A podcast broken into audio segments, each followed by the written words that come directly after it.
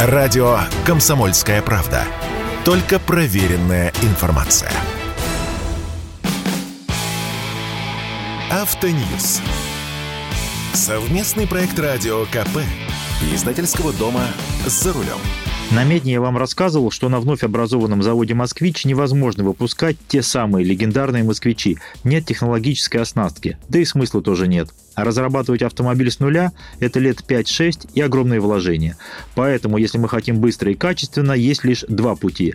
Либо выпускать «Рено», те самые, которые выпускались, но с эмблемами «Москвича», либо договариваться с китайцами на точно такую же схему и выпускать некий китайский автомобиль с эмблемами «Москвича».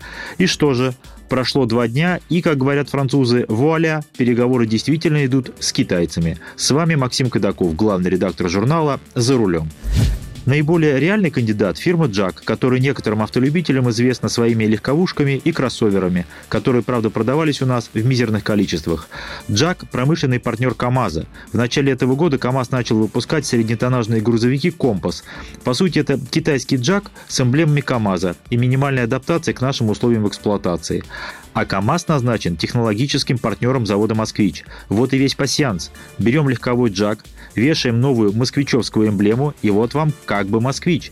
Правда, для этого нужно либо полностью переналадить оснащение бывшего московского завода «Рено», который теперь называется «Москвич», либо вовсе завозить новое оборудование, новые линии. До конца этого года сделать это нереально от слова совсем, ну никак, ни при каких условиях. Так что китайский как бы «Москвич» может появиться в лучшем случае в следующем году.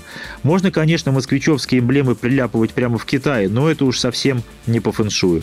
Кстати, у фирмы Jack есть и электромобили со сложным названием IEV-7.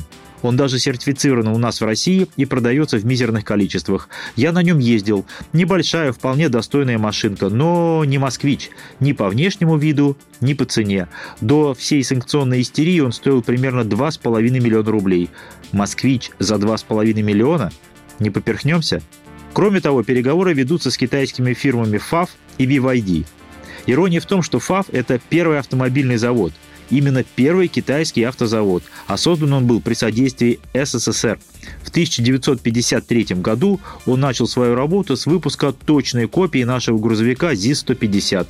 Они даже заводскую проходную скопировали с проходной ЗИЛа, сделали точно такую же, один в один – но ЗИЛ мы угробили, а китайцы построили автомобильную империю и теперь, возможно, будут нам помогать. За денежку, конечно. А BYD – это один из крупнейших в мире производителей электромобилей и батарей к ним. Снимите заднюю крышку своего телефона. Вполне возможно, что в нем стоит батарея именно этой фирмы, BYD. Так что это весьма перспективный партнер, если договоримся, конечно. А тех, кто недавно купил автомобили Рено по бешеным ценам, волнуют вовсе не какие-то там гипотетические китайские москвичи, а их собственные машины. Новенькие Рено, которые на гарантии. С ними-то что? Как обслуживать? Кто будет обеспечивать гарантийный ремонт, если вдруг что? Хороший вопрос с не очень прозрачным ответом. На днях фирма Renault собрала на закрытую встречу своих дилеров и объявила, что теперь все сервисное и гарантийное обслуживание будет идти через АвтоВАЗ. То есть дилеры Рено по-прежнему будут выполнять свою обычную работу, проводить очередные ТО, ремонтировать, осуществлять гарантийное обслуживание, но поставка запчастей будет вестись не через ЗАО Рено России, которого теперь уже нет, а через ВАЗовское ЗАО «Лада Имидж». Дилеры слегка в шоке, поскольку под вывеской Рено им разрешено работать лишь в течение трех лет. В принципе, этого более чем достаточно, чтобы решить гарантийные вопросы, поскольку новых автомобилей Рено больше не будет, и все проданные до сегодняшнего дня машины постепенно выйдут из-под гарантии. Но, во-первых, дилеры вложились немалыми деньгами в брендинг – это во Франции и в других странах автомобили зачастую продают в стареньких дилерских центрах, которым по 40 лет. Наши стеклянные дворцы не шокируют только китайцев, у которых точно такие же дилерские стекляшки.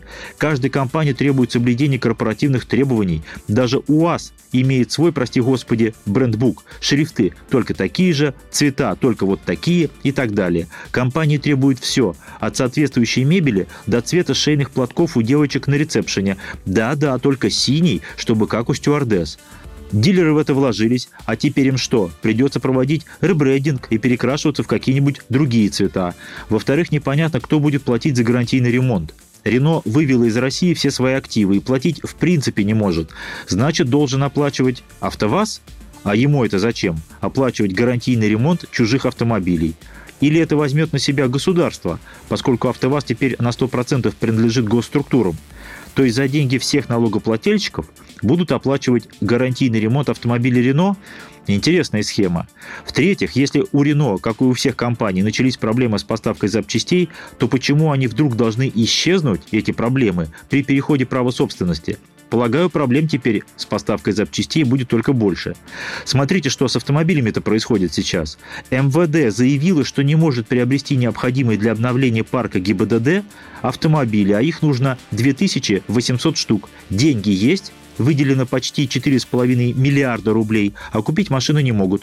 Раньше для ГИБДД покупались автомобили Шкода Октавия, Hyundai Solaris, УАЗ Патриот, а также Лады. Но теперь из-за дефицита полупроводников, сбоев поставок, ухода из России автопроизводителей и простоя заводов добыть автомобили, даже гранты, практически невозможно. Деньги есть, машин нет. Даже для ГИБДД при их-то влиянии. А какой выход-то? А все примерно так же, как с заводом Рено.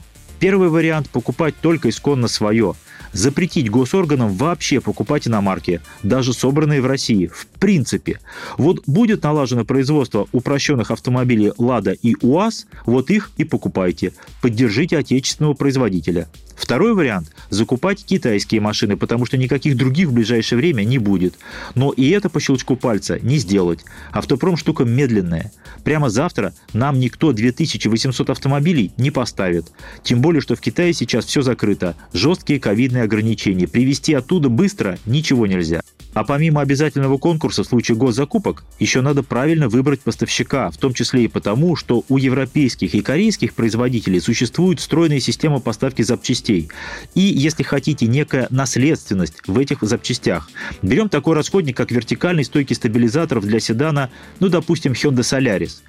Точно такие же стойки ставят на Крету, на Kia Rio, на Elantra, на Hyundai i30 и так далее – а ведь ГИБДД свои машины обслуживает так же, как и мы, на дилерских СТО. Дилер получает контракт и вперед.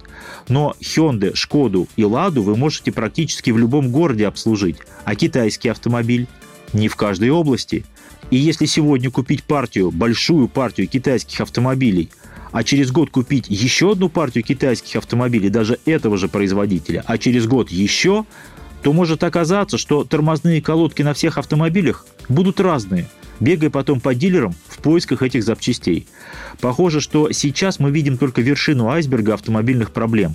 И впереди нас ждут явно большие перемены. Буду держать вас в курсе. С вами был Максим Кадаков, главный редактор журнала «За рулем». И не унывайте, на наш век автомобилей хватит. Автоньюз. Совместный проект радио КП. Издательского дома «За рулем».